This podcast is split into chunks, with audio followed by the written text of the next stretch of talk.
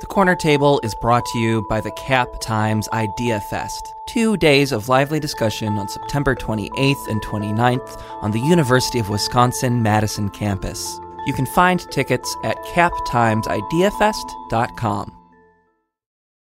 Yeah, a lot of people have asked, like, oh, like, wow, wouldn't it be so awesome? Isn't it so great? Like, wow, i have always thought about wanting to open my own brewery or do this. And we're kind of like, yeah, you probably don't want to.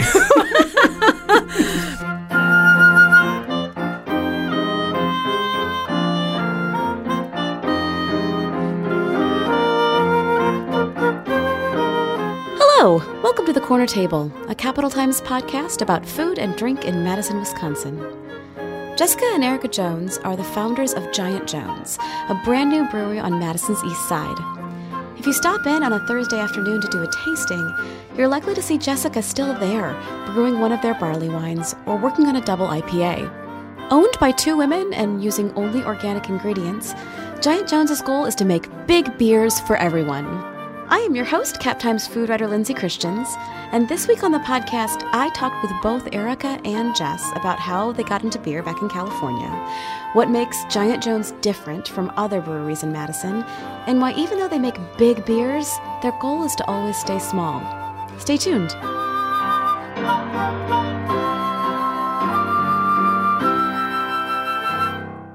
Hello, welcome. Hello. Hi. So, first of all, can you introduce yourselves for folks and tell them a little bit about who you are and what you do? I'm Erica Jones. I'm one of the co owners and founders of Giant Jones Brewing. I'm Jessica Jones, uh, the brewer and the other co owner of Giant Jones. This has been in the works for a very long time. We've been trying to open a brewery for 10 years now. 10 years? Um, and finally did it. Um, I mean, we decided 10 years ago we wanted to open a brewery. Uh, and then really in earnest started working on it 2011 yeah i wrote our first business plan in 2011 or 12 um, for our first iteration that has evolved over time. Why did you want to make your own beer? Why did you want to have your own brewery?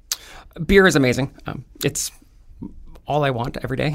Uh, in a completely intellectual pursuit though like i have a very unbalanced obsession. I love making beer. Um, I'm happy to drink it, uh, but I want to make it more than I can consume.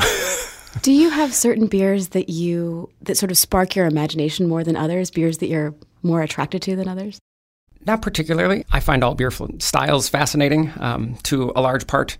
Uh, I'm mostly interested in classic styles um, and the basic ingredients of malt, yeast, hops, and water, um, and the whole huge variety that can come out of that, especially malt and fermentation uh, flavors uh, fascinate me to no end, and uh, the complexity that you can tease out of that. Um, and we often get people um, thinking that we've added all sorts of things to our beer. So, like our Hefeweizens have notes of vanilla and nutmeg and clove uh, and green banana, and people to say like, "Oh, those are interesting things you put in there." Is like, no, that all came from the yeast. Like uh, we didn't. We, the yeast made those flavors, um, though chemically they're the same as what you would find in those ingredients that you would cook with when you're when you're brewing mm-hmm. when you're making this beer what kind of choices are you making you know sort of day by day batch by batch that you that you want to do to make your beers sort of speak to what your what your missions are, what your goals are. Like, what are you looking for? In sure. Uh, in some ways, we have pretty limited choices. Uh, so we're doing everything certified organic, um, and we're just got our organic certification paperwork in. So hopefully, in the next uh, six to 12 weeks will actually be certified. Um, though, when doing certified organic beer, your ingredient choices totally narrow. Um, it's sort of the opposite of cooking. When you get into local organic uh, produce um, for cooking or s- uh, subscribe to a CSA, like this whole world of choices and opportunities uh, open up. Whereas in organic beer, we have the choice of about 10 to 12 different malts, whereas other brewers have choices of few hundred kinds of and preparations of malt, uh, and we have the opportunity to use maybe eight to fifteen different varieties of hops, whereas there's dozens upon dozens of hop varieties out there. Um, yeast is quite available to us. Uh, there's now a organic yeast bank uh, in Portland, so we can get whatever we need from them, um, and they'll transition any strain into organic forest that we want to use. Um, so that's where it starts, uh, and that forces us to be more creative um, in blending and um, also often efficient in our use of hops. Uh, so our hops cost around 800% more than other brewers. Um, so which is part of why we're making big beers. Uh, so big beers have um, a margin in just the style. So I can sell um, a single bottle for six dollars of imperial stout or barley wine or Weizenbock, and people think it's a great deal. Whereas if I was doing six packs of pale ale, um, I would have to charge you for those hops. But doing these beers, we can absorb the cost of those instead of passing them on to people. Well, and the bigger styles also are less reliant purely on the hop aroma and flavor for the complexity that's in the style. So those imperial style beers have more um, aromas and, and alcohol, you know, from the alcohol, from the fermentation. Um, the malt is definitely more forward in our beers. Um, so you're just getting more character from some of the other ingredients and not relying solely on, on the hops to be that big punch of flavor that we get in a lot of great beers. But um, since we're paying so much more, we want to not have to. we couldn't figure on. out the math on doing those organic. Yeah. um, Why was it important to you to do organic? uh, we just have this one planet. Um, so uh, we need to not screw it up. Um, and using uh, organic pr- um, ingredients uh, helps us take care of the planet more.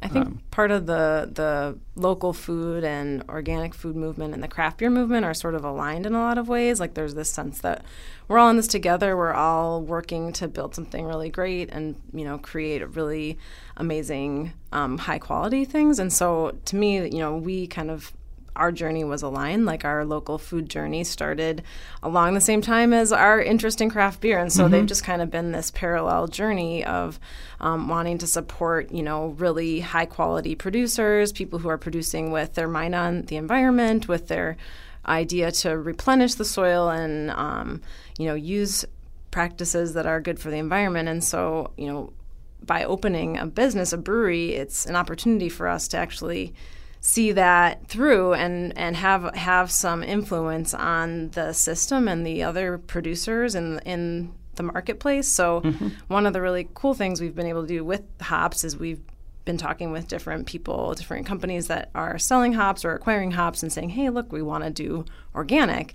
So it's forcing those companies to say, okay, like we don't have an organic line right now, but we want to. So we're going to con- contact this grower, we're going to contact these other people and find out if they have any organic um, hops available or if they're working on it. So it's really helping us to kind of have a, a dent, even on a really small scale, in that whole marketplace and the availability, as Jessica was saying, like there's not a lot of availability right now. So, um, and just proving and showing that, like, you know, we make really great beer, we think, and um, it happens to be organic. And so people can see that, hey, you know, it doesn't have to be limiting, even though it is in some ways, it can really be high quality and um, really show the quality of cr- great brewed craft beer.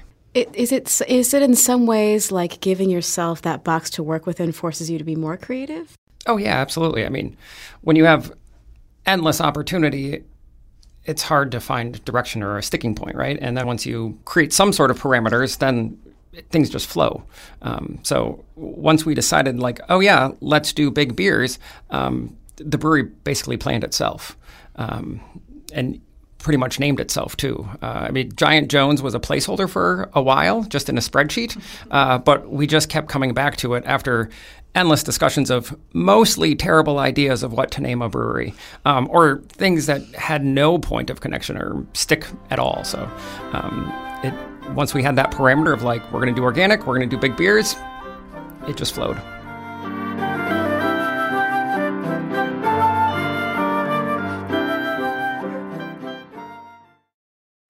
The Corner Table is sponsored by the Cap Times Idea Fest, an event with an exciting lineup of guests, including David Axelrod. The fest is in Madison on September 28th and 29th. You can find tickets at captimesideafest.com. Tell me a little bit about the beers you're starting out with, your sort of introductory Meet Giant Jones beers. Uh, so, in large part, we opened this place as a barley wine brewery, um, at least conceptually for us. Uh, part of our early introduction to beer was going to the Barley Wine Festival at Toronado um, in San Francisco, where there would be 50 to 56 barley wines, and we'd sit down and try them all in a sitting. Um, that is a lot to try in a sitting. it, it is. Uh, to but, bring a team. Yeah.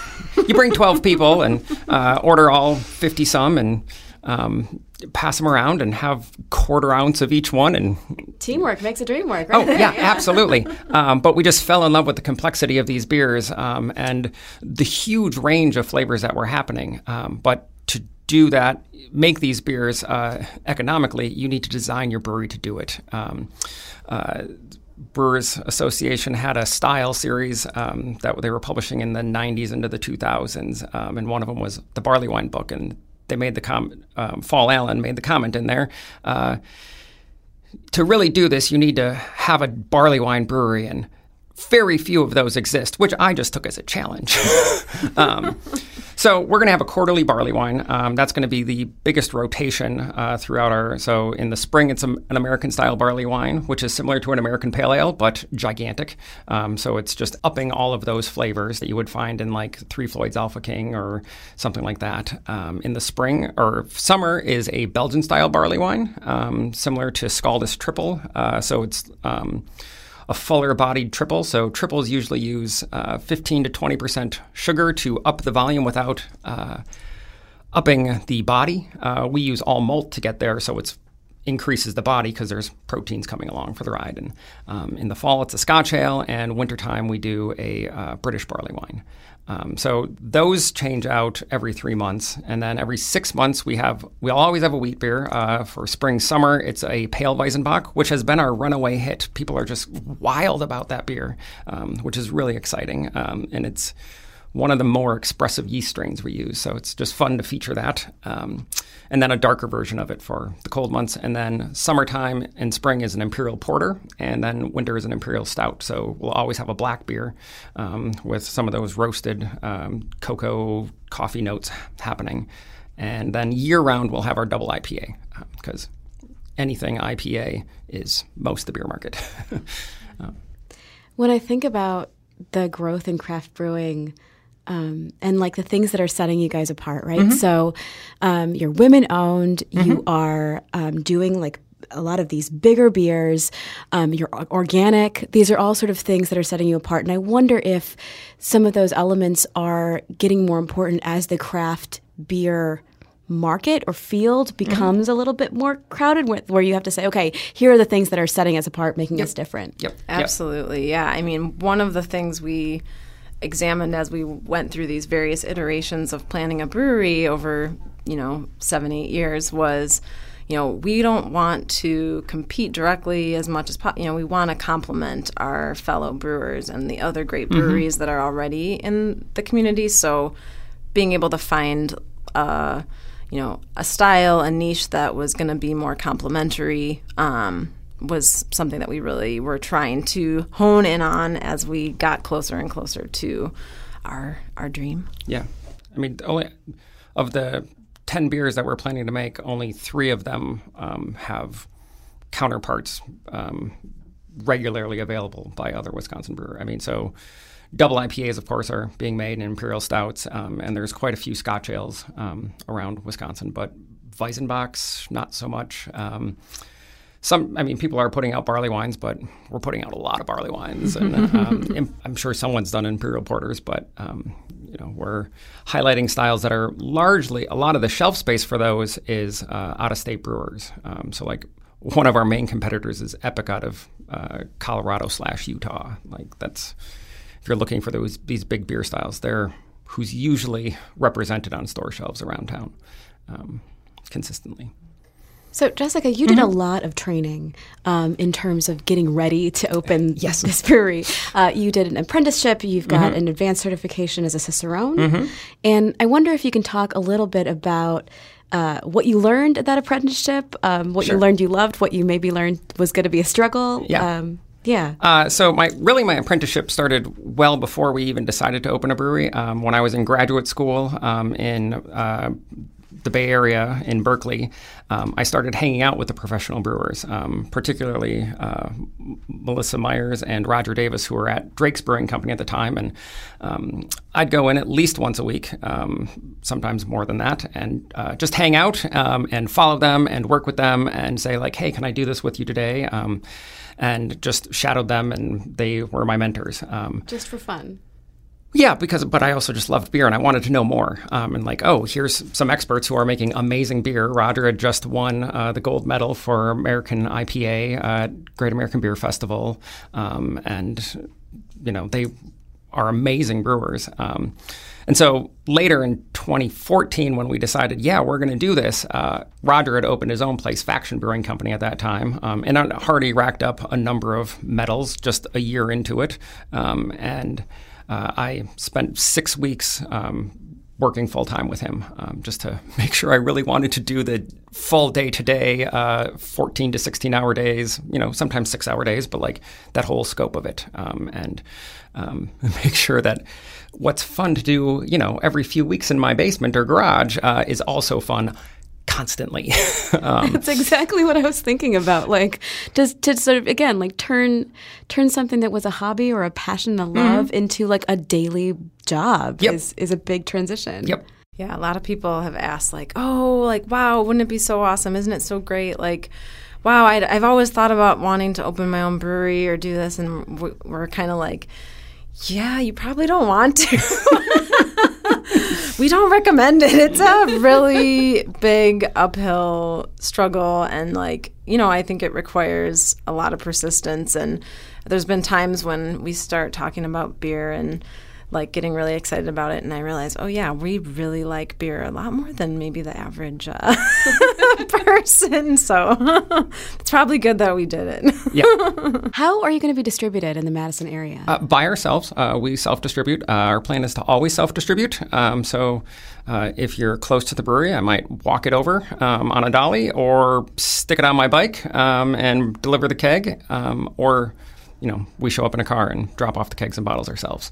Um, so we are having direct relationships with uh, restaurants and liquor stores and the vendors, um, and taking care of what they need. Yeah, um, part part of that is we really want to have those relationships so that we can, you know, with Jessica being an advanced cicerone, like there's really great. Um, she has a lot of understanding and knowledge of how to pair beer with food, and so we just really want to like help support other local businesses. So if we can partner and you know get together and find ways to you know uh, emphasize and accentuate the things that they're doing with our beer with rec- beer pairing recommendations or other fun things like that like just creates so much more opportunity um, for all of us to have have some some fun and yeah. Well and that comes back to part of why we started this is we want to have a community around these things because beer creates that bridge for people to come together um, and transcend the moment and ease sorrows or uh, make joy even better. Um, and so, being part of that process all the way through um, is,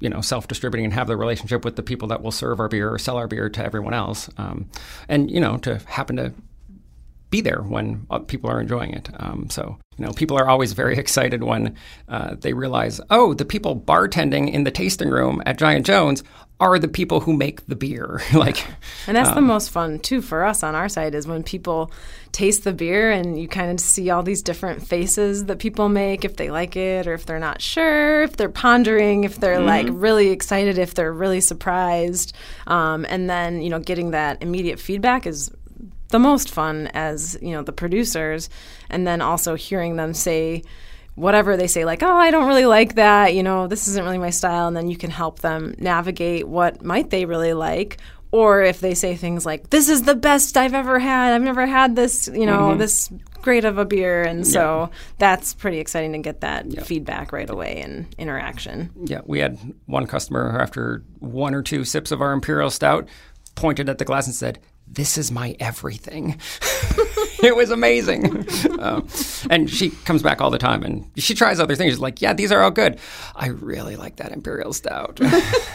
That's my beer. That's kind of great. it is. Yeah, and par- partially, you know, you want to keep it interesting. We want to keep it interesting, and so like we're gonna evolve as things evolve and as other styles come up, or we learn about new things. And so it's just an opportunity to keep keep kind of moving and changing and growing. And um, you know, part of the fun is you know when we get that immediate feedback from people, being able to respond or, or discuss different ideas or things that they've heard of or tasted or tried, and you know gives us a chance to say, oh yeah, we haven't tried that yet. We want to go give it a try somewhere. So.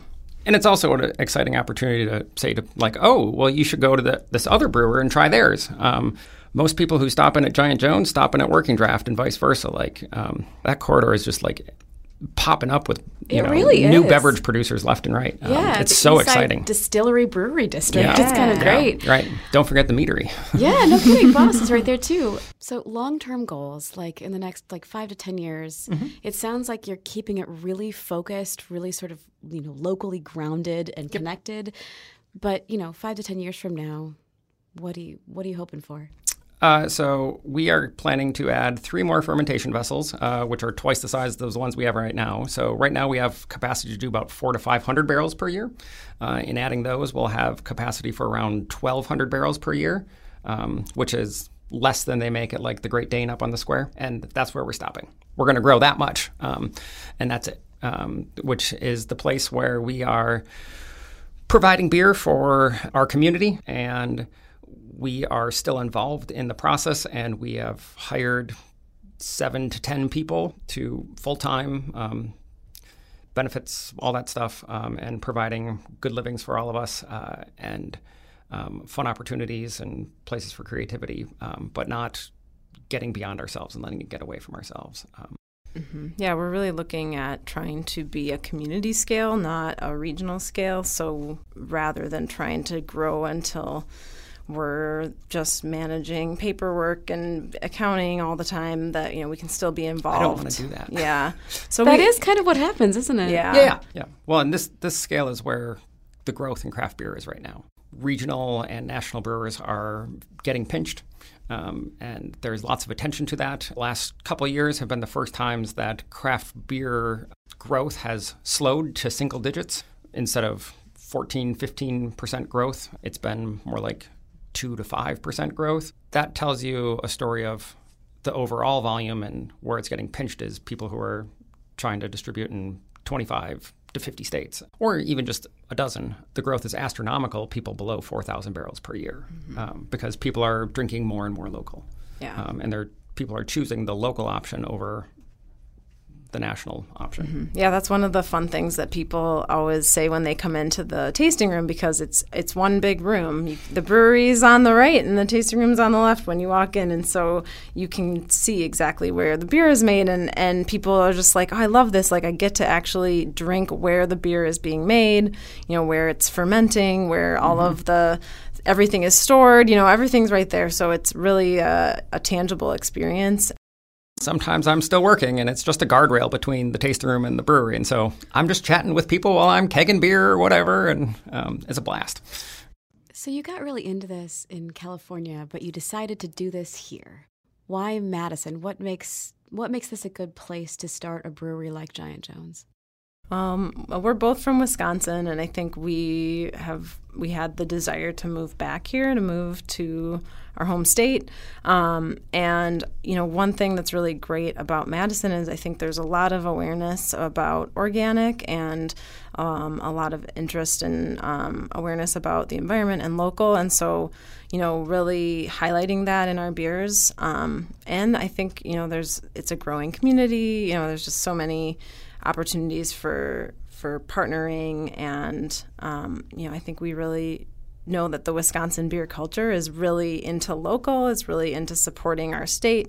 Um, so I think you know it just made a lot of sense. And I think we really felt like after our experience in California you know we there were so many breweries everywhere. You know it just it felt like wow Madison has room for more breweries, you know, Wisconsin, and we still do. And I think, you know, we felt like we could find a niche that would hopefully succeed and, um, you know, add to kind of what's available here. I mean, as Jessica said earlier, we really love barley wines, and I think there's a lot of people that are really excited about big beers. Mm-hmm. Um, and that wasn't something that was available in, in our marketplace, so we felt like we could um, contribute here to the to the brewing community in Madison.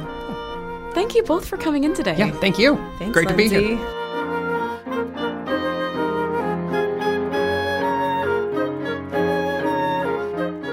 This has been The Corner Table, a podcast about food and drink in Madison, Wisconsin, produced by the Capital Times.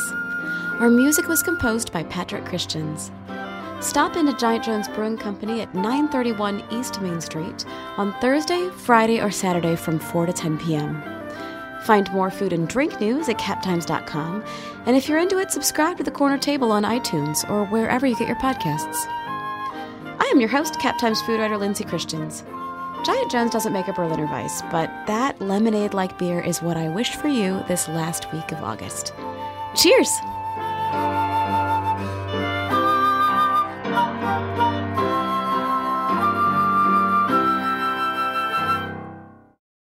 The Corner Table has been brought to you by the Cap Times Idea Fest.